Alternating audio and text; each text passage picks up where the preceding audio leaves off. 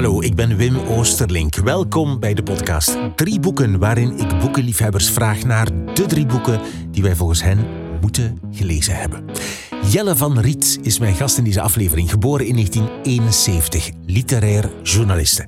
Ze werkt voor de krant De Standaard. Ze maakt een poëziepodcast voor kunstenfestival Watu, het Huis van de Dichter, zo heet de podcast. En ze doet vaak interviews met schrijvers en kunstenaars. Ze is ook een veelgevraagd lid van juries voor boekenprijzen. Ze was getrouwd met zanger Helmut Lotti en schreef zelf ook enkele boeken, waaronder Voorlezen kan iedereen en God schiep de man en Woordhouden. Allemaal boeken van haar. Jelle van Riet woont in een schitterend huis om de hoek van de Kogels Ozilei in Berchem. Maar ze gaat verhuizen, ze blijft daar niet wonen. We gingen helemaal beneden in de keuken om koffie en dan helemaal naar boven, een verdieping of drie hoger, naar haar werkkamer, waar ook de boeken staan. Een enorm lange boekenkast met de boeken twee rijen dik. Ze vertelt in dit gesprek over mensen die haar op het spoor van haar job gezet hebben door te zeggen dat ze goed kan lezen, over hoe ze schrijvers interviewt en hoe ze jurylid van een boekenprijs is, over poëzie lezen, boeken ontleden en over de Zuid-Afrikaanse schrijfster die ze thuis opzocht. Deze podcast heeft ook een eigen website. Daarop vind je de show notes van elke aflevering. wimoosterlink.be. Ik deel er mijn eigen boekentips en je kan er je e-mailadres doorgeven voor de nieuwsbrief. Drie dingen. Als je een boek wil bestellen en het lukt niet via de plaatselijke boekhandel, bestel het dan via de link die je vindt in de show notes op wimoosterlink.be. Dat helpt de podcast overleven. En dan nu, veel luisterplezier met de drie boeken die je moet gelezen hebben volgens Jelle van Riet. Ik heb niet alle boeken bijgehouden die ik heb gelezen, zoals bijvoorbeeld de boeken die ik voor uh, juries heb gelezen. En ja, ik bedoel, er zit ook wel veel pulp bij als je in de jury zit. Um, dus die, die zet ik dan niet in de boekenkast. Dus het zijn allemaal boeken die ik toch wel min of meer uh, oké vind die in de boekenkast staan. Um, en ze moeten gelezen zijn om erin te mogen komen, ja. En wat met de niet gelezen boeken dan? Ja, ik heb daar nog een aparte boekenkast, dat is te lezen. en die ik ook niet wil wegdoen, omdat ik weet dat ik ze ooit nog ga lezen. Of maar toch op minst wil lezen. Ja, maar dat is eigenlijk, dit is een ingebouwde kast. Ja. En die andere is een, een Billy, denk ja. ik. Van die... Nee, het is een habitat, sorry. Ah, ja, ja. Geen idee. Maar dat, dat lijkt zo wat de, dat lijkt zo wat de, de tweede rangs. Ja. Hè? Is het zo? Maar ja, nee, dat is niet tweede rangs, want daar staan hele mooie boeken tussen, maar Ja. die ik nog moet lezen. Wel, maar dat voelt als zo van, het is pas volwaardig, het is pas rond is. als het gelezen en als het in de kast komt. Ja, ja. Ja. Ik vind het zelf heel belangrijk om heel veel boeken in mijn boekenkast te hebben die ik nog niet gelezen heb. Ja, daar heb ik dus een aparte Ja, voilà. boekenkast Ja, voor. Hè? Ja, nee, het klopt, het klopt als een bus. Ja, tuurlijk. En eh, de poëzie staat bij elkaar. Dat is allemaal poëzie, de linkerkant. Dan de buitenlandse literatuur. Eh, dan zo kunst en samenleving, dus non-fictie. En dan het grootste deel natuurlijk de Nederlandstalige literatuur, want dat is een beetje mijn specialiteit. En dan nog heel veel kinderboeken, want ik lees ook nog altijd heel graag jeugdliteratuur. Ja. Je, hebt, eh, je zei daarnet, eh de juries. Wat bedoel je met de jury? Je hebt verschillende keer al in Ja. een jury gezeten voor een prijs. Dat bedoel je, hè? Ja. Maar vertel eens wat je precies gedaan hebt dan. Eh, de eerste jury waarin ik gezeteld heb is de Gouden Uil Jeugdliteratuur. Daar ben ik ook voorzitter van geweest. Ehm, en dan heb ik vier jaar in de jury van de Boekenbon Literatuurprijs gezeten. Die, terwijl ik erin zat, een paar keer van naam is veranderd. Dus ver- Maar niet Eh, door jouw n- schuld. Niet door mijn schuld, uiteraard. Het was ooit ACO, dan ECI, Boekenbon. Enfin, ik heet, ik denk- Boekspot? Niet Boekspot ook, ja, ja. Inderdaad. Ehm, en ik heb ook in eh, juries van eh, poëzieprijzen gezeten. Ja. Waarom, wanneer vragen ze jou, vragen ze iemand voor een, om jury te zijn van een boekenprijs? Ik mag hopen dat je veel gelezen hebt. Dat je een goede lezer bent. Dat je, dat je veel bagage hebt en veel referentie. Ik denk dat dat het allerbelangrijkste is als, je- als je in een jury zit. Dat je eh, boeken kunt vergelijken met andere boeken die je gelezen hebt. Eh, want in, eh, ja, als je nog niet veel gelezen hebt, ben je, ben je misschien wat sneller onder de indruk. Dat, is, dat geldt voor alle kunsten. Hè. Als je de eerste keer naar theater gaat, ben je misschien bouche bée. En als je honderd theaterstukken gezien hebt, dan denk je, oh, dat eerste was toch eigenlijk maar amateuristisch. Dus, ehm, Ja, en je moet, je moet dus eigenlijk dat, kunnen, die, dat onderscheid kunnen maken. Dat is wat je zegt, hè? Ja. Ehm, ja, voor mij het allerbelangrijkste in een jury is dat je jezelf een beetje opzij zet. Want je, hebt natuurlijk een persoonlijke voorkeur waar je hart echt van opspringt. Eh, bepaalde boeken die, ja, die je heel graag leest.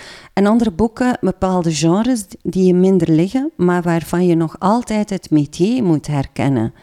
Eh, dus je moet ook in staat zijn om een prijs te nomineren, eh, een boek te nomineren, die misschien niet je persoonlijke voorkeur is, maar van, waarvan je wel duidelijk criteria kunt aantonen waarom dat zo goed Dat Geschreven toch wel, dat is is toch of wel moeilijk, hè? Hè? Allee, ik ga er nu zelf zeggen. Ik ga even, even, even duiden. Jij moet Ehm, het toch ook weten? Ja, ik weet het zelf wel, ja, maar het is, zelfs, ik heb zelf ook Ik heb je jaar... aangedragen als jurylid. Twee jaar in de Boekenbon jury gezeten. Ja. Dankzij jou. Ja. Want jij hebt... Je, ik denk dat ze heb je getipt, zochten, ja. dat ze echt niemand hadden. en dat jij dan zegt, ah, ja, weet ook Jelle, niet, help ons, hem. wie Ja. kunnen we vragen? En dan is door, heb jij mij... En ik ben jou echt oneindig dankbaar daarvoor, want dat was voor mij echt een ongelooflijke ervaring om dat mee te maken. Ja, ik vond dat echt fantastisch Ja. om dat te, om daar eens dat te mogen Het is doen. geweldig. Het is echt zo'n veredelde boekenclub. Hè. Je, zit, je bent aan het praten met mensen die veel weten over boeken. En die jou ook op een andere manier naar een boek kunnen doen kijken.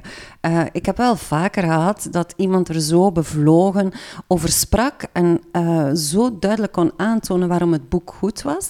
Dat je het dan gaat herlezen en het ook plots ziet of Ja, zo. ja, dat is toch fantastisch Ik als dat, gebeurt. Ja. Ik had dat ook met zo, zo gewoon een totaal ander, ehm, een, een, een man in een totaal andere job of een vrouw met een totaal andere achtergrond, die eigenlijk je visie op, op, op een boek, maar zelfs ook een beetje op de wereld, Ja. Echt gaan veranderen. Ja, Ja, is fantastisch, hè? Ja, geweldig. Ja, het is echt een cadeau. Het is heel veel werk. Dat ook wel. En, en je moet heel veel slechte boeken ook lezen. En dat is, ja, en de, slechte, de echt slechte boeken zijn nog niet zo erg, want die kan je opzij leggen. hè, dat heb je wel door. Ja. Eh, de echte pulp, maar de middelmatige boeken zijn vervelend. Want je leest door, waar je denkt, hm, ik ga toch nog een kans geven. Je leest nog door. Ja, misschien zit er nog wat in. En voor je het weet ben je dus zoveel tijd aan het investeren in middelmatige boeken. En het leven is te kort om middelmatige boeken te lezen. dat is dan de job van de jury, om dan eigenlijk voor alle Ja. andere lezers, de middelmatige, gewoon opzij Ja. en enkel lees, enkel dit, want dit zijn de goeie. Ja, de laatste 40, wanneer je van 40 zeg maar naar 15 boeken gaat, dat, dat, is de leukste fase. Hè? Ja. maar ik vind dat ook wel heel erg voor... Ik vind het heel moeilijk om daar met schrijvers over te praten. ja? Versta? Ja, want zij, zij, zij misschien maken deel uit van die berg, die afvalberg. Ah, ah, ja, maar ja, maar toch, zo, daar komt het wel op neer, ja. elke schrijver... maar je mag er niet over praten, hè, Wim? Nee, je mag nee, niet uit de ja, jury nee, praten. ik weet wel, maar zo in het algemeen, hè. Ja, ja. Ik zeg niet van, eh goh, uw boek. dat doe ik natuurlijk niet. Oké, goed. We gaan eens kijken Ja. naar, eh, niet naar de middelmatige, maar naar eh, de topboeken. Drie boeken waarvan jij vindt dat we ze moeten gelezen hebben, Ja. Jelle. Wat is Wel- jouw eerste boek? Wel, het eerste boek eh, hebben we in der tijd bekroond met de Gouden Uil Jeugdliteratuurprijs. Voilà. Toen ik eh, voorzitter was. En dat is Het Geheim van de Keel van de Nachtegaal van Peter Verhelst en eh, met illustraties van Karel Knut. En dat vind ik nu eens echt een volmaakt boek. hè. Het is uitgegeven met goud op snede. En ja, dat past volledig, want het is een, een, echt een boek, zowel qua taal als beeld, van goud. Van goud, zeg. Ja, van goud. Dus ik, ik kan werkelijk niks verkeerd zeggen over dit boek. Het is perfect, maar echt zo mooi. Het is een bewerking van ehm, het, ehm, het, het, eh, ja, het bekende sprookje van eh, Hans Christian Andersen. De Chinese nachtegaal, denk ik, eh, heet het in zijn origineel. En Peter heeft de tekst ja, ik kan, je kan zeggen herwerkt of verwerkt, maar het is verbeterd in dit geval. Het is dus echt mooier dan het origineel. Ja. Ja, en ehm, ja, die taal op zich is, is zo ehm, bedwelmend. Uh, het is bijna alsof hij het zingt en fluistert uh, in onze oren. Met, de, met alle typische sprookjeselementen ook. Hè, zo de overdrijvingen van de keizer der keizers in het paleis der paleizen. Zo, um, ja, fantastisch. Met alle, alle sprookjeselementen dus. En dan... Um, je ziet als je de prenten wegdenkt, zie je, kan je, het, kan je dat verhaal je helemaal eigenlijk voor de geest halen. Je ziet het echt door de taal van uh, Peter. Maar dan komen die illustraties er nog eens bij. En Karel heeft zich laten inspireren door zo de uh, traditionele Oosterse natuurschilderingen. Dus heel die sfeer van het Oosten zit, uh, zit daarin. Um, en hij voegt nog allerlei verhaalelementen eraan toe. Dus de illustrator voegt dingen toe? Ja, ja. dus die kan ook nog eens het verhaal apart lezen in de, in de prenten. En als het samenkomt, is het echt 1 plus 1 is ja, 37.000. Ja, ik, ik, ik geef het ook heel vaak uh, cadeau uh, als uh, een kindje geboren wordt. Omdat ik vind dat echt een klassieker. Um, mm. Het, het, het, verveelt nooit, want ik heb het nu herlezen omdat jij kwam. Gisteren, ik dacht, ik blader eens, er eens door en ik heb het meteen weer van A tot Z gelezen. En ja, mij zo gelaafd aan, aan de taal en de schoonheid van, uh, van de illustraties. Heb je die prachtige kleuren alles bekeken. Ja, het is echt uh, ja, waanzin. Bijvoorbeeld hier, de dansende beer komt niet voor in het verhaal, maar Karel voegt dat eraan toe. En als je ook ziet, zo alle stofjes die hij gebruikt, alle printen voor de gewaden van, uh, van de kamerheer en allerlei figuren die hij natuurlijk ook toevoegt. Uh, wat een werk. ja, dat is echt waanzin. Hè? Je bent echt in de tuin der tuinen van het paleis der paleizen, in het keizerrijk der ja, keizerrijken. Je, ziet, het aan de tekeningen, ja, inderdaad. Ja. Ja, ja. Zeg, en weet je, allee, dus dat, hoeveel jaar geleden is dat, weet je nog, dat jij dan juryvoorzitter 2009, denk ik. 2009. Um, en dus dit boek zat dan in de longlist en de shortlist en werd dan de winnaar uiteindelijk. Van, van, En had je dat dan meteen bij dat boek toen je het las van, oh, dit, denk je dan meteen van, oh, dit zou de winnaar kunnen zijn? Ja, ik had echt meteen hiervoor ga ik een land spreken. Maar ja, je bent natuurlijk maar één van de vijf, of je nu juryvoorzitter bent of niet, je bent echt maar een stem. Um, en ja, ik had wel meteen van, kijk, dit is het moment om een prentenboek uh, te bekronen, wat tot dusver niet zo vaak gebeurd was. Is dat zo? Ja, je had altijd met concurrentie met zo young adults boeken en... Um, ja, zo die dikkere uh, romans. Was, ja, ja, ja, ja, eigenlijk Floortje Zwichtman bijvoorbeeld. Ja. Mm. Um, het was, ik, ik denk, ik, ja, we zouden eigenlijk eens in de geschiedenis van de Gouden Uil jeugdliteratuur moeten kijken. Het was sowieso al heel bijzonder. Het jaar ervoor hadden we prent, dat we überhaupt prentenboeken op de shortlist hadden, waaronder Picnic met taart van um, King, waar niet één letter in staat. Dat is puur illustraties. Dus ah, dat werd genomineerd als literair boek, wat echt heel bijzonder was op dat moment. Je bedoelt dat, dat is positief, hè, toch? Ja, tuurlijk. Fantastisch. Fantastisch, ja, Dat is pure literatuur. Maar inderdaad, vanuit het gevoel van literatuur, namelijk tekst altijd, is dat echt wel een bijzondere of rare of, of, opvallende keuze of zo. Ja, en weet je, dit boek, het is niet Peter Verhelst die de prijs gewonnen heeft. Ze hebben hem samen gewonnen, in tandem. Want dit boek is zo bijzonder in um, in de dialoog tussen woord en beeld, dat elkaar zo versterkt. De kracht van die illustraties, die ook literatuur op zich zijn. En kunst. Want het, natuurlijk, het geheim van de keel van de nachtegaal gaat ook over het wonder van de kunst en de schoonheid. Want het werkelijke geheim van de keel van de nachtegaal, um, is ja, het mysterie van, van kunst en uh, de ontwrichtende kracht er ook van. Dus die schoonheid die je eigenlijk nooit echt, waar je nooit echt de vinger kunt opleggen natuurlijk. Uh, en die ook liefde zou kunnen zijn. Hè? Is het van dit boek dat er prenten beneden hangen? Ja, ja, ik heb in de woonkamer... Ik heb twee...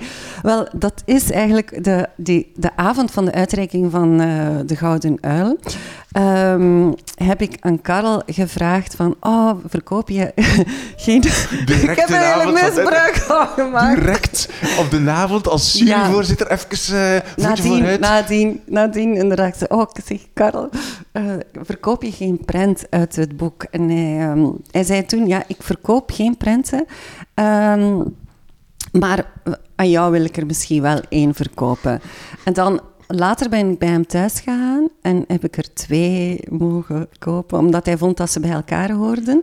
Eh, maar ik heb hem toen wel gevraagd van... ehm, ehm, ja, je hebt dan natuurlijk eh, in, op, ja, de warmte van het moment en het geluk in de roes, zeg maar, Ja, ja. van de winst eh, beloofd. Ehm, dus hij mocht van mij wel nog terugkrabbelen. Ja, ik heb hem de kans gegeven om terug te En krabbelen. Maar hij is blij dat ze hier hangen. Ja, is echt, ja? En je hebt opengelegd nu op deze... Zijn deze twee? ja, het voilà. zijn de twee laatste, Nou, twee illustraties uit het boek, Ja. eh, waarin de keizer ehm, begrepen heeft dat de ware eh, schoonheid van het leven eh, niet in het materiële bezit zit. Je kunt zo'n nachtegaal niet in een gouden kooitje eh, houden en hem op commando laten zingen, maar je moet hem vrij laten en dan komen er de mooiste ge- gezangen uit. Dus de keizer is tot inkeer gekomen. En de verteller met dienst van het boek, een, een arm keukenmeisje die weliswaar hè, tot heel hoog in de tot toppen van de bomen kan klimmen.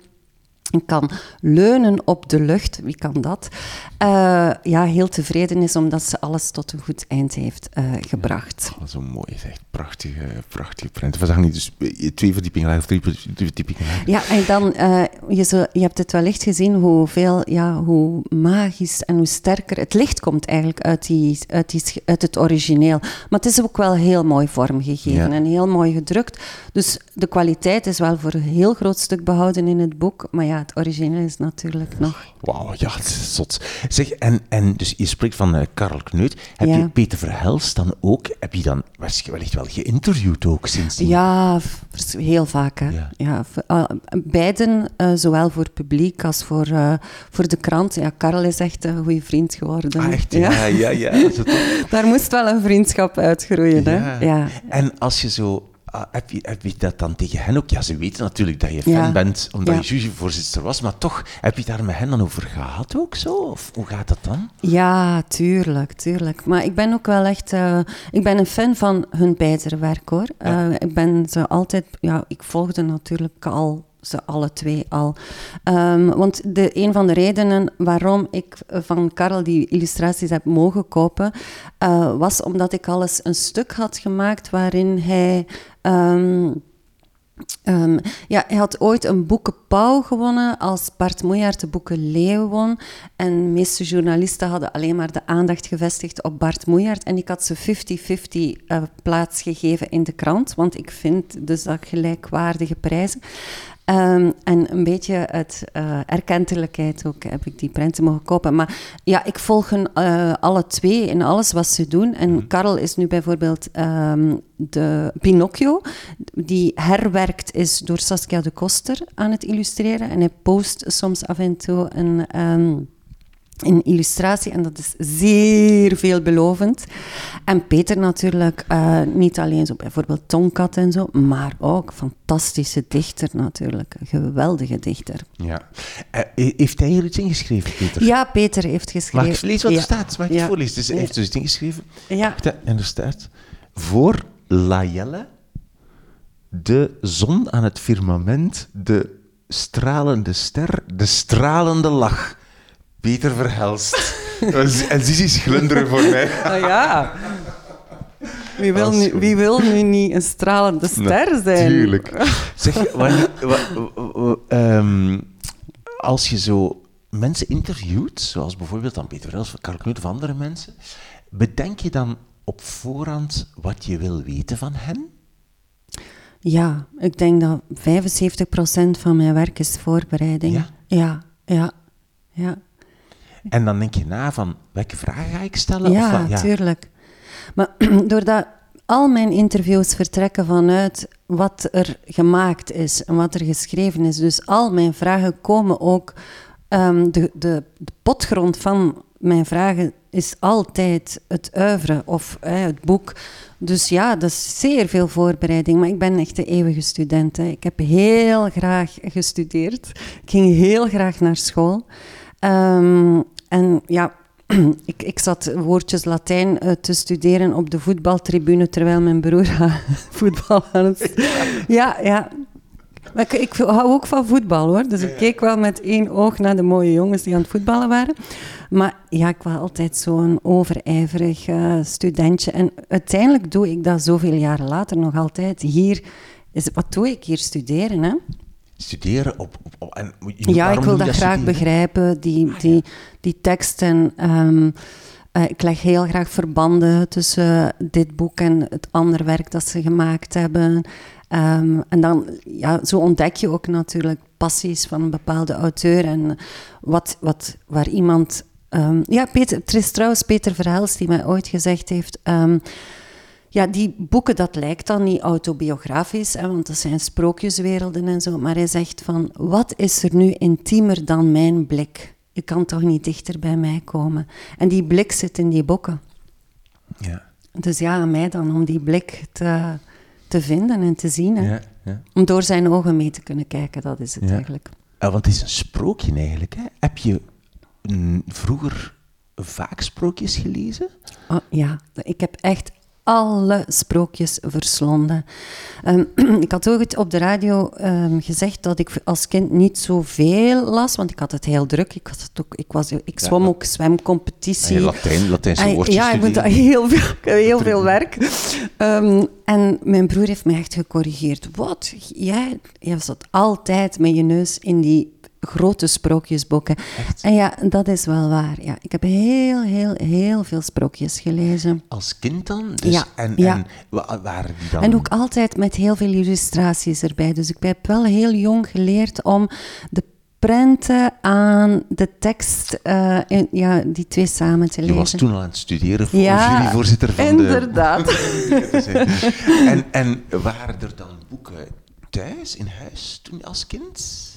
Uh, mijn, mijn, vader was uh, ondernemer, uh, had een wegmarkeringsbedrijf en um, had niet meer zoveel tijd natuurlijk om te lezen, maar hij had zelf wel heel veel gelezen als hij jong was. En we hadden wel een kast waarin zijn oude boeken stonden.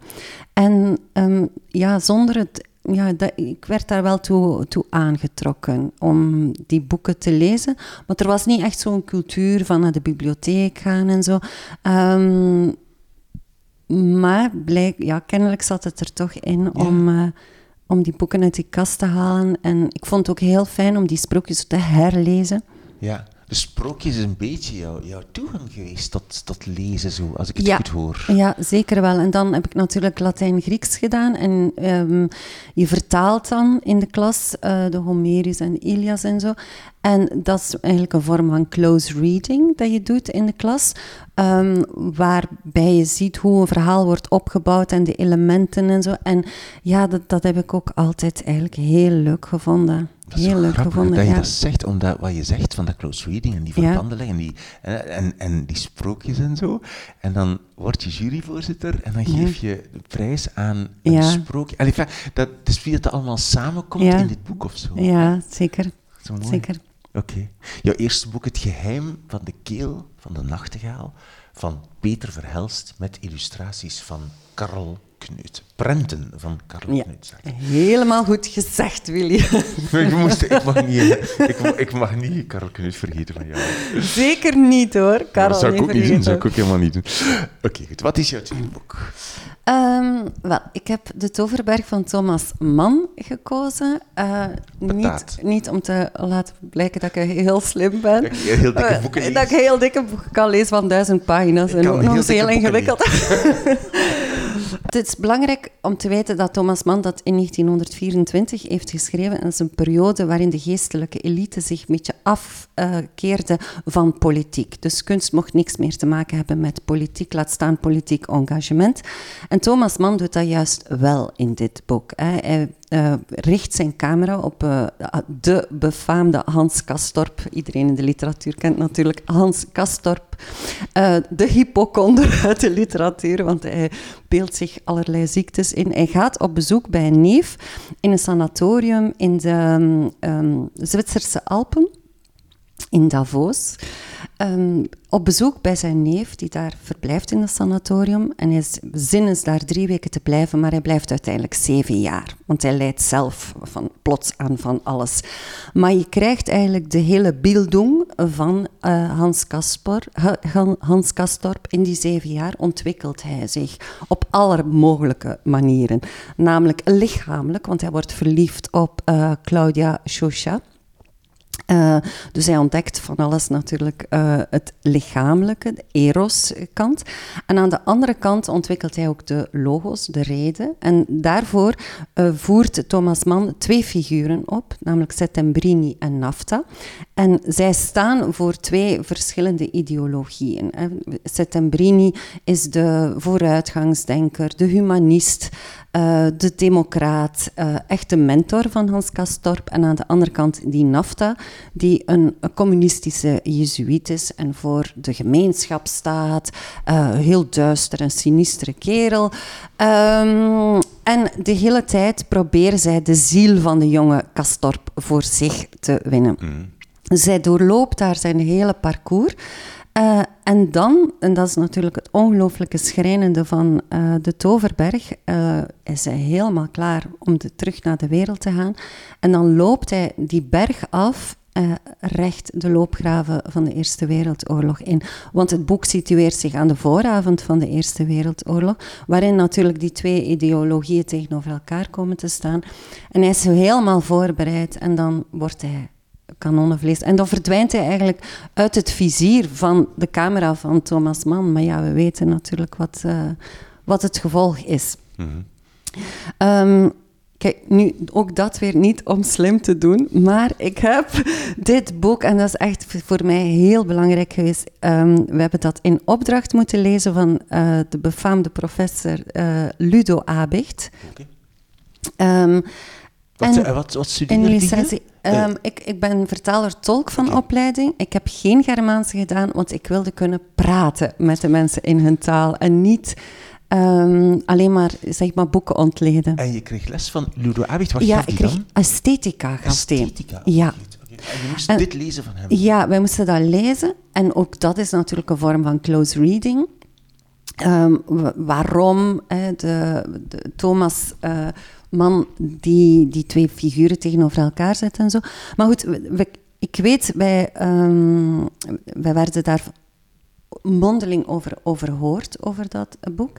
En ik had 18 op 20 en hij zei, wat kan jij goed lezen? Ja, maar en dat is uiteindelijk mijn grote talent bleken op deze wereld. Ludo Abicht had het gezien. Maar dat is ook, ja... Niet, niet om slim te doen, maar ik heb Om te zeggen dat ik een goede lezer ben.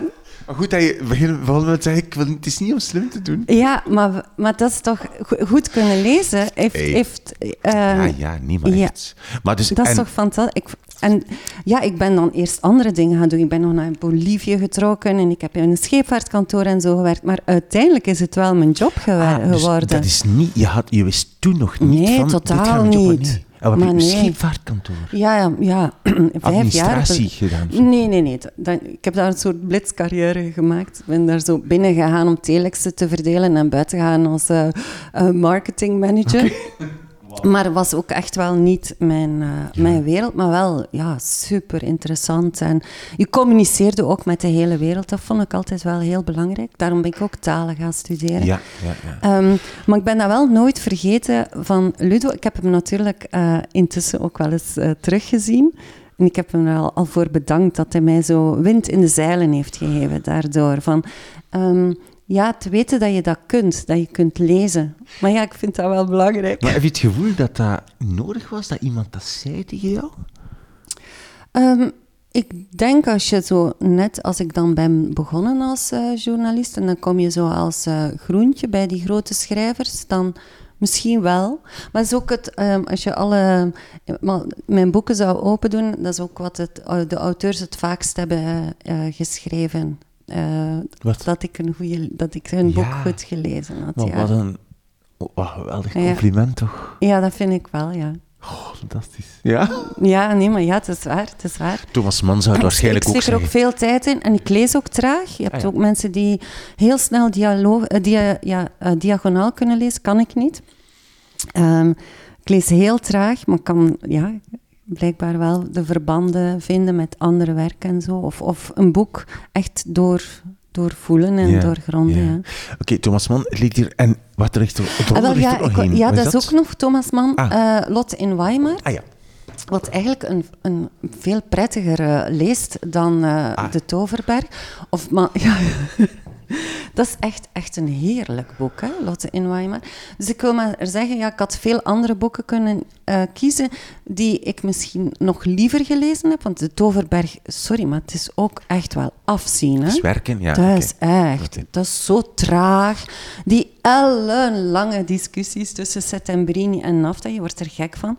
Maar achteraf is dat zo ehm, rewarding of zo. Dan, het moment dat je dan door hebt wat er is gebeurd, of dat, door, net doordat je een beetje hebt moeten afzien en zwoegen en dat die, die, dat, dat zo lang duurt, ehm, denk ik dat dat ook dat je ehm, ergens doorgaat door een lange tunnel en dan uiteindelijk bij dat licht komt. Ja. Ik heb dat toch nog altijd liever dan zo ah, snelle hap. Oké. Denk ik. Ik was bij eh, Christine Hemmerichs, Ja. een- eh, ooit in de podcast, die hier om de hoek woont, Ja. in de Koolsozilei. Ehm daar. Ja. En eh, die, zij, zij had het daar ook over. Zij zei ook van, we moeten niet stoppen met zeggen dat dat ontspanning is. Ja, natuurlijk. Het is werken, zei ze. Ik heb nu net een drukproef gelezen van, van de nieuwe Anneke Brassinga. Dat zijn essays over vertalen en over poëzie. Ik heb dat aan de keukentafel gelezen. Ehm, rechtop zittend, want het is echt niet van ik doe dat, ik, ik lees even in mijn bed of in bad of zo. Het is echt wel in, in studiehouding over de Ja, tafel echt. geleund. Ehm, en aan het eind, ben je, dat is zo fantastisch, omdat je opeens toch wel, eh, zeker bij het, eh, op het moment dat ik mijn vragen eh, begin te formuleren, en dan, ik heb van alles onderstreept in zo'n boek natuurlijk, en dan zie ik plots, ah, maar dat, en ah, dat, en op het moment dat dat samenkomt, dat is, ja, dat is zo'n toverbal die plots zo zijn kleuren toont dan.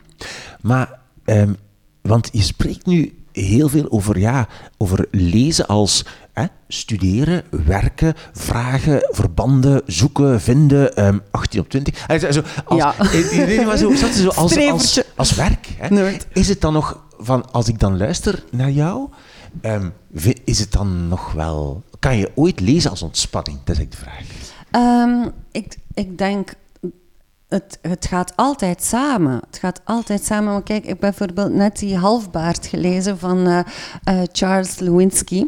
Ehm, en ja, dat is een page-turner dan. Ja. Eh, eh, dat speelt zich af in de middeleeuwen en... je volgt dan zo ook weer zo een, een jongen. En in het eerste boek gebeurt dat. En in het tweede boek dat. Het is ook wel een beetje sprookjesachtige vertelling.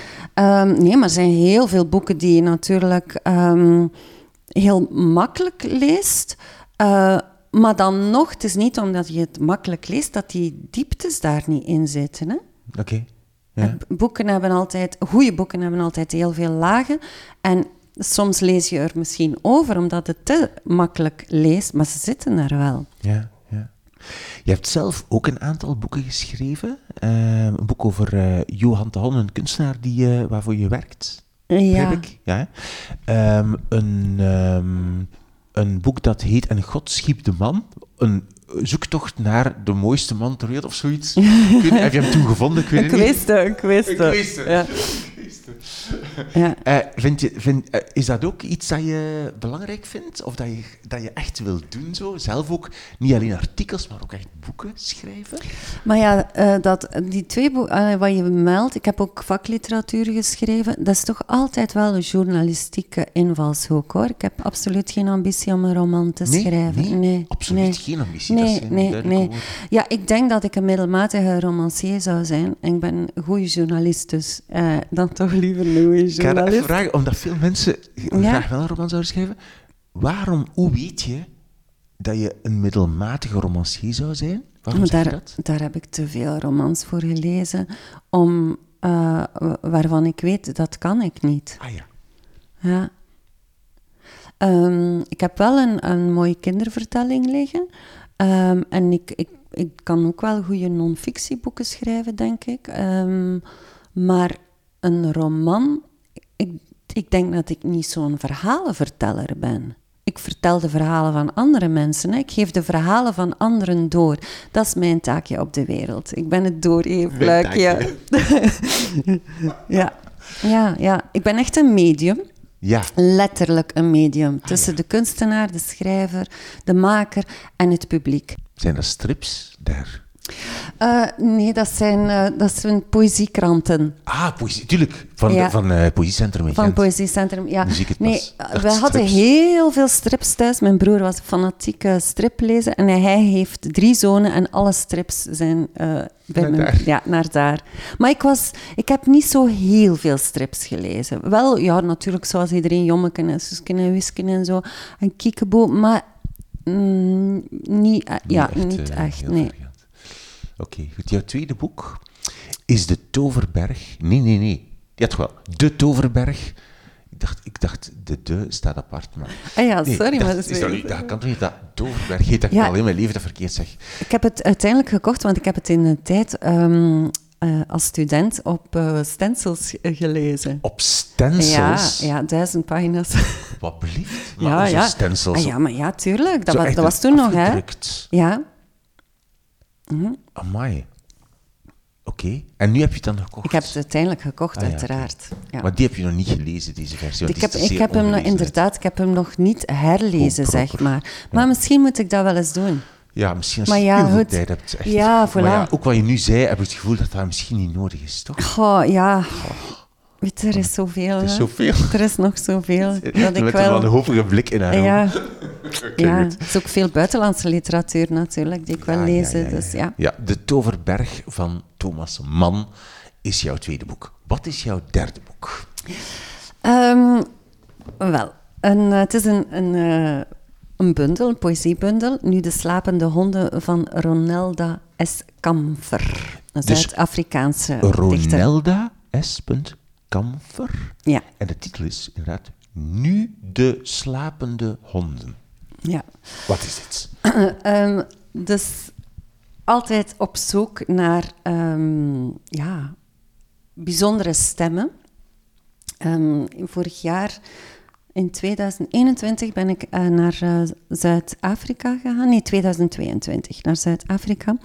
En dus gekeken van, goh, is daar misschien iemand die ik zou kunnen interviewen, die, eh, iets ontdekken. Ja, ik wist sowieso dat ik Damon Galgut, de boekenprijswinnaar, zou interviewen. Maar ik dacht, ja, terwijl ik daar dan toch ben. En ehm, ik werd getipt eh, door, ehm, ja, even kijken wat Alfred Schaffer zegt natuurlijk. eh, de, de fantastische dichter, Nederlandse dichter, die in eh, Zuid-Afrika woont en lesgeeft. En zo kwam ik dus eh, die Ronalda eh, Kamfer op het spoor. Eh, en ja, dan moest ik, heb ik daar meteen alles van gelezen. Want dat was een ontdekking van heb ik jou daar. Ja, ja. Oké, wat Dus eh, dat debuut ehm, heb ik dan... Ik las het eerste gedicht. En dat eerste gedicht eh, is waar ik sta. Het staat er ook altijd in het, eh, Zuid, in Ah, het, in het Afrikaans bij. Wel, het is Kaaps-Afrikaans. Dat is een speciale... Dus het is haar moedertaal. Ja? Eh, het Kaaps-Afrikaans. Maar ik ga even vertellen wie Ronelda Kamfer is Oké, misschien. Ehm, ben een beetje onduidelijk. Hè? Maar ik zal eerst vertellen wie Ronelda is. Ehm, dus zij is ehm, geboren in 1981. Zij is opgegroeid op de Kaapse vlakte. De Kaapse vlakte, dat zijn de townships van Cape Town. Ehm, alles wat je daarbij voorstelt, dus dat zijn eh, zeg maar eh, ghetto's die en dat is een cluster van ghetto's die zijn ontstaan tijdens de apartheid. Dat is een bijna eh, een soort reservaat dat werd aangelegd door de witte boeren, waar dan alle eh, zwarte ingestoken werden. Echt bijna, ja, zo, zo, zo is het. Ehm, en natuurlijk die, die cluster van eh, ghetto's en krottenwijken, alles wat je daarbij voorstelt, alle vreedheid die je daarbij voorstelt, zijn haar deel geweest van Ronelda. Dus geweld aanranding, drugs, uh, miskramen, alles, alles wat je daarbij voorstelt is, is er gebeurd. Maar zij is erin geslaagd om daaruit te komen, doordat ze uh, een beurs gekregen heeft op een bepaald moment voor een honneursstudie aan de Universiteit van Westkaap, waar Ankie Krog en uh, Alfred Schaffer les gaven.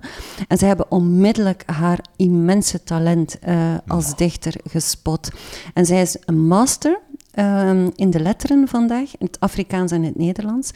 Ze is een gelauwerd dichter. Uh, ze woont met haar man en haar dochter uh, in um, Gramstad in Zuid-Afrika. En ja, bedoel, het is echt zo'n verhaal uh, waar je mee op de sofa van Oprah Winfrey kunt gaan. Dat is echt dus from zero to ja, hero. Dat, ja. Maar toen ik uh, dat zei tegen haar, want ik heb haar uiteindelijk uh, gesproken natuurlijk, um, toen zei ze... What? what the fuck? Ze er heel veel fuck. um, ze zei, maar, um, maar ik heb, bedoel, dat, wat jij daar allemaal opzomt, ik heb, dat is niet wat ik bereikt heb. Hè. Ik heb nog altijd mijn wonden. En ik, wat ik doe is worstelen met de um, scherfstukken, met de brokstukken en de scherven van mijn ervaring. En die trauma's zijn niet weg. Het is niet omdat ik nu master in de letteren ben dat ik die trauma's niet meer heb. Um, maar goed, dus... Um, omdat, omdat, eigenlijk als je zo zegt van, van Zero to Hero, dat je dan het gevoel bij uitstraalt van, voilà, het is allemaal opgelost, ja, het is allemaal weg. Zo, dat, ja, dat ja, ja, ja, ja. Okay, dat nee, ja, voilà, dat bedoelt ze. Dat is uiteraard nooit weg. En um, kijk, dat eerste gedicht... Dus, maar dat moet even uitleggen. Dus ze schrijft, dus dit, deze bundel... Ja links en rechts staat hetzelfde gedicht op, de, pagina. En in welke talen is dat? Wel, dus dat is een Neder Nederlands, een Nederlandse vertaling, trouwens vertaald door Alfred Schaffer. Ah ja, en, dit is... Kaaps-Afrikaans. En dat is de taal die zij schrijft? Of schrijft uh, ja, Engels? en zij, is, nee, nee, zij schrijft in Kaaps-Afrikaans, okay. wat heel bijzonder is. Zij is de jongste dichter ooit ook die daarvoor genomineerd werd. Um, want dat is de taal waarin zij is opgegroeid op de Kaapse vlakte. En dat is een Afrikaans, maar uh, vol met Engelse slang. Wow. Ja, dus een, ja, een soort die, allee, dialect ja. is een raar woord misschien, maar dat zoiets. Ja, echt ja, een, ja. een... Ja, en het is ook een heel bewuste keuze van haar om dat in die taal te doen. Want zij vindt ook dat de mensen uh, vandaar, en haar moeder en haar tantes en zo, zij vond ook dat zij die gedichten moesten kunnen voilà. uh, lezen. Ja, want ze wil haar cultuur absoluut niet maar echt niet verraden. Hè. Ze, ze, ze, kleedt zich ook nog altijd zo en ze heeft de, de, de, het kapsel en de vlindertatoeages en de piercings en zo. En ze zegt, uh, I don't care, um, fuck uh, wie denkt dat dat de stijl is van de lagere klasse. Want het is niet omdat je plots de huur kunt betalen, dat je je potten en pannen plots een set moeten zijn en dat je in wit linnen moet slapen. Zo, of willen bij de witklasse behoren ah, of zo. Ja. Je denkt dat je het eerste gedicht ging voorlezen en Wel, dat je daar helemaal van gedaan was of zo? Ja, ik vond dat, dus het eerste gedicht dat ik dan van haar las, maar ik ga het in het Nederlands lezen. Okay. Um, waar ik sta. Nu zit ik aan tafel met de vijanden van mijn voorvaderen. Ik knik en groet beleefd, maar ergens diep van binnen weet ik waar ik sta. Mijn hart en hoofd staan open en zoals wel opgevoede mensen lachen en eten we samen. Maar ergens diep van binnen weet ik waar ik sta. Dat is wat je zegt, hè? net ja. van dat ze, ze, ze, wil echt... Ja, en ze, ze heeft dat gedicht als een reminder aan haarzelf ook uh, geschreven. Maar uh, tegelijkertijd als lezer weet je ook waar je staat. Want ik ben natuurlijk de vijand van haar voorvaderen. Ik ben een wit geprivilegeerd iemand. Um, en ik, ik heb nog nooit iets gelezen waarbij ik um, zo dicht in de buurt ben gekomen van mij te kunnen voorstellen wat het moet zijn om onveilig op te groeien. Maar het blijft in de buurt komen van. Je kan daar nooit bij, want ik heb dat niet meegemaakt. En dat zegt zij ook. Jij weet, ik weet ook meteen waar ik sta. Ik weet dat ook meteen. En dat heeft ze ook gezegd, stel je niks voor. Hè. Stel je niks voor, zei ze. Want wij zitten hier nu wel als mens tot mens. En het is niet omdat jij je openstelt voor mijn verhaal, ehm, dat je ooit maar zult kunnen weten wat mijn ervaringen zijn. Of dat je het zou kunnen oplossen. Of dat er iets te vergeven valt. Maar is die dan... Is ze dan... Allee, ze klinkt nu kwaad, zoals je het nu vertelt. Ehm, er, het, het is een soort... eh, ja, er is een soort boosheid eh, van wie zou pretenderen te denken dat je eh, dat de hup zand erover en het is vergeven of ja, ik begrijp je of ik ga het oplossen. Maar ze zegt dat is niet op te lossen. Ik moet, je moet juist leven met die trauma's. Dat, dat moeten we doen. Maar het is niet dat het ambetant is om haar te interviewen. Eh, ik was wel een beetje bang van haar. Ah, wel, ja. Ja, Voilà, ik was wel een beetje bang. Ja, van dat, haar. Dat voel ik nu wel. Ja, ja, En want- terecht ook. Ja, Nee, maar ja, nee, maar, ja, maar. Had hij dan achteraf zoiets van, oh nee, ik zit hier, oh nee, ik voel mij niet op mijn gemak? Of- Jawel, uiteraard wel. Ja, maar ehm, wel, ik heb ook, eh, ja, nadat ik dat gelezen had, ehm, ik dacht, ah ja, die zal wel ergens in Cape Town wonen. Nee, ze bleek dus in eh eh, ehm, Gramstad te wonen, wat 900 kilometer verwijderd is van Kaapstad. Ik ben daar dus naartoe gereden. Hè. Ik wilde absoluut haar spreken. Ehm, ja, het is een ervaring dat ik nooit ga vergeten.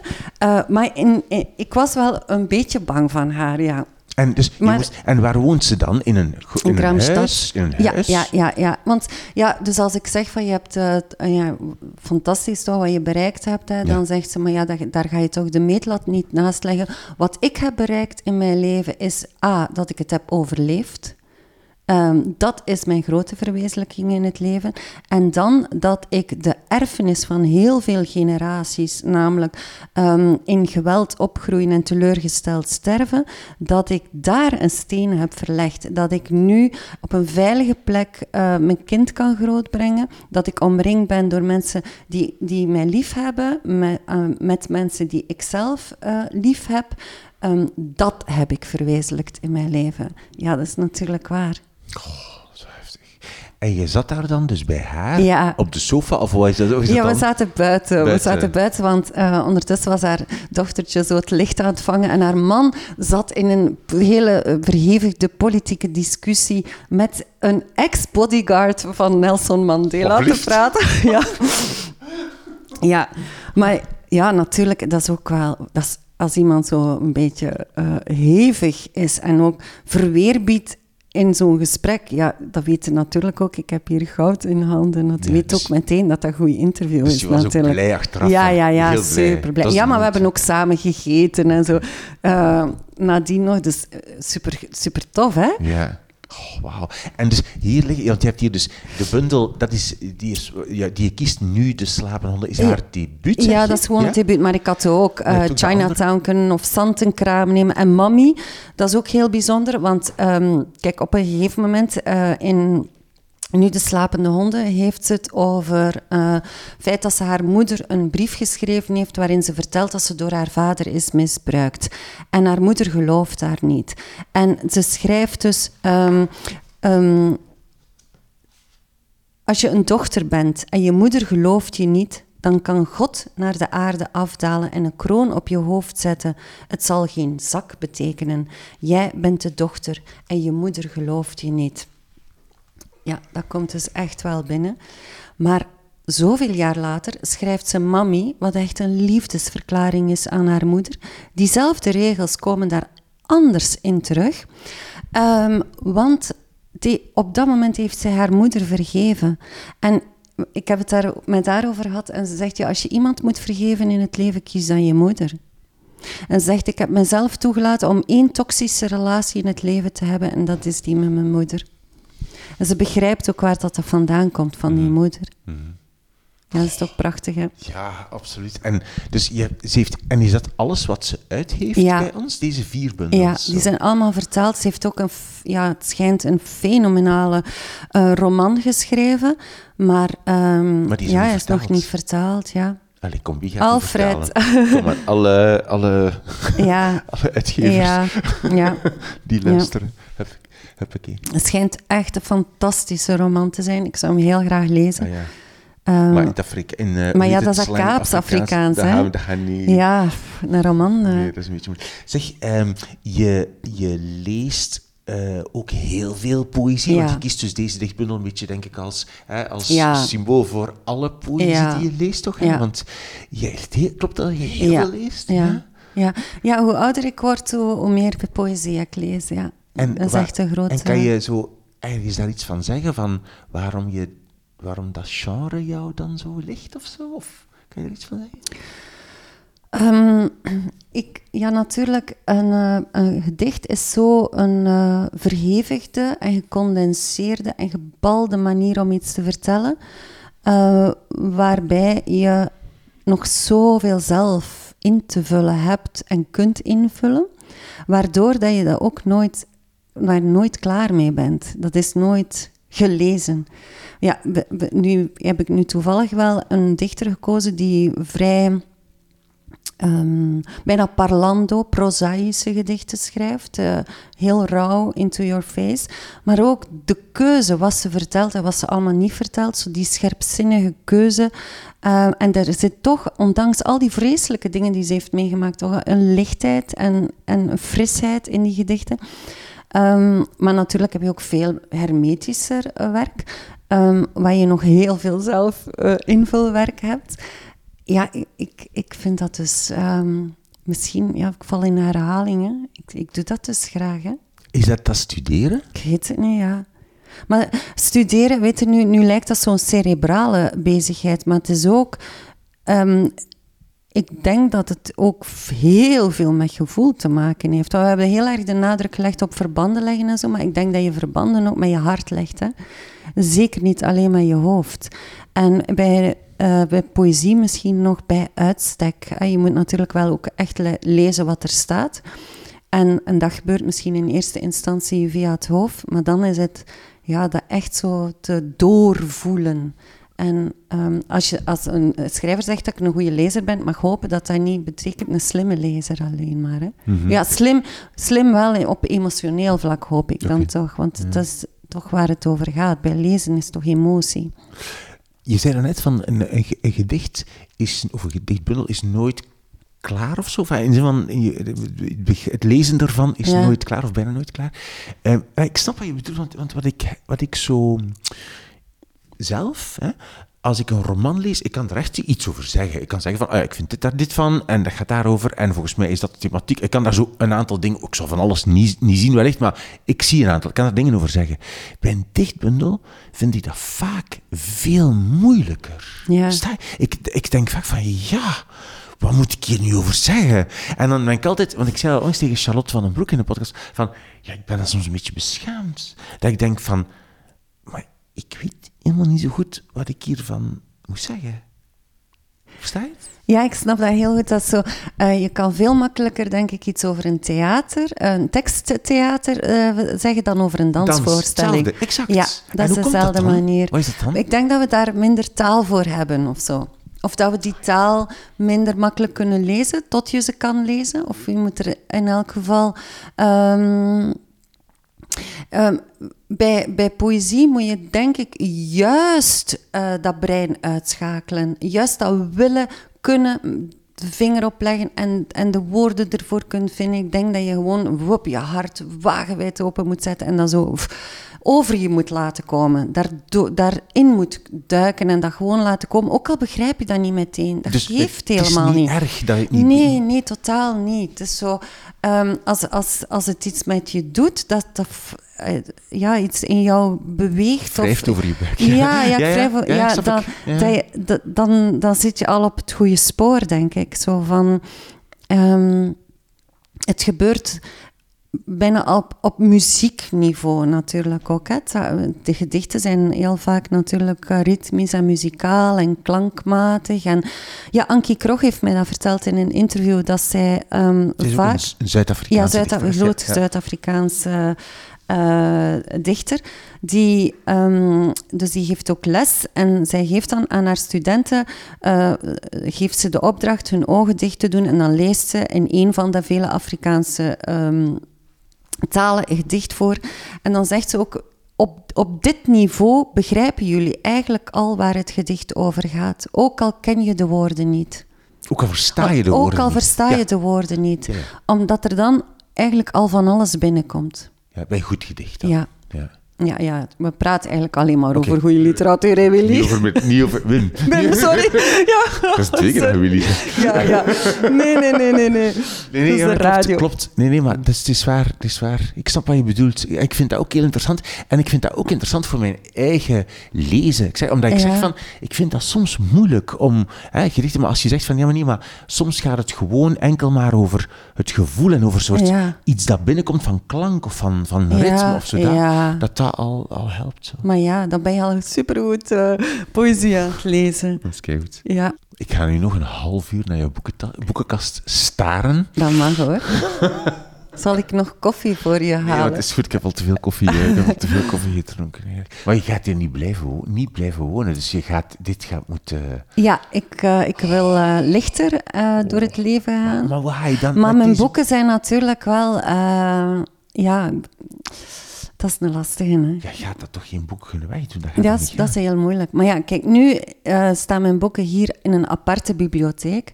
Als ik eh, kleiner ga wonen, zal er een heel groot stuk in de woonkamer. Nu staan alleen kunstboeken en, en bibliophile uitgaven in de woonkamer. Ehm, ja, bedoel, zullen ze meer verspreid geraken, hè?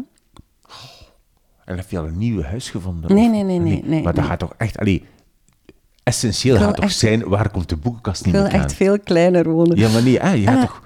De plek voor de boeken gaat toch Ja, tuurlijk. een soort voorwaarde Het is het eerste dat ik denk, oh, maar dat gaat hier niet hoor. Maar als het zo schuine, schuine wanden zijn of zo, of veel- een, huis met veel, heel, alleen maar geen muren bijvoorbeeld. Ja, Of zo van, dat een gaat niet. loft. Kunnen geen, kunnen geen Ja, boeken staan.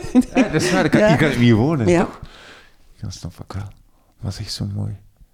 Ik ga jou bedanken voor jouw drie boeken en voor het gesprek en voor de prachtige boekenkast die je moest zien. Wil jij jouw drie boeken nog eens herhalen voor mij? Wat was jouw eerste boek? Ja, Ehm, Het geheim van de keel van de nachtegaal. Het volmaakte prentenboek van Peter Verhelst met prenten van Karel Kneut. Ja, twee. Het gouden boek was dat. Mijn tweede boek is De Toverberg van Thomas Mann. En drie.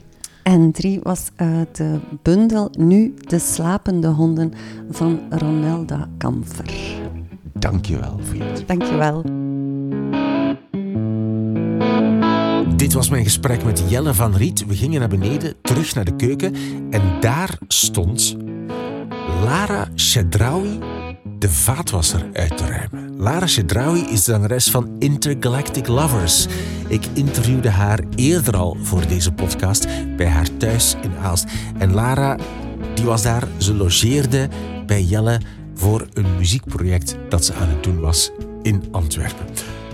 Grappig. Een foto van de schitterende boekenkast van Jelle van Riet zet ik in de show notes van deze aflevering op de website wimoosterling.be. Een foto met Jelle en Lara Chedraoui op de Instagram van Drie Boeken. Drie underscore boeken. En ook mijn eigen Instagram, ook Wim. In de nieuwsbrief Drie Dingen zie je zeker ook het een en het ander passeren. Abonneer je op deze podcast en geef een recensie in de app waar je nu aan het luisteren bent. Want dat helpt om andere mensen ook naar de podcast te lokken. En zo vindt de podcast nieuwe luisteraars. Als je iets post over de podcast, tag mij gerust op Instagram. Kan je ook drie boeken taggen. En laat vandaag of morgen aan twee bevriende boekenliefhebbers weten dat ze ook eens naar deze aflevering moeten luisteren. Daar doe je mij een groot plezier mee. Ik ben Wim Oosterlink. Dit is de podcast Drie Boeken. Dankjewel voor het luisteren en voor het delen. En tot de volgende keer.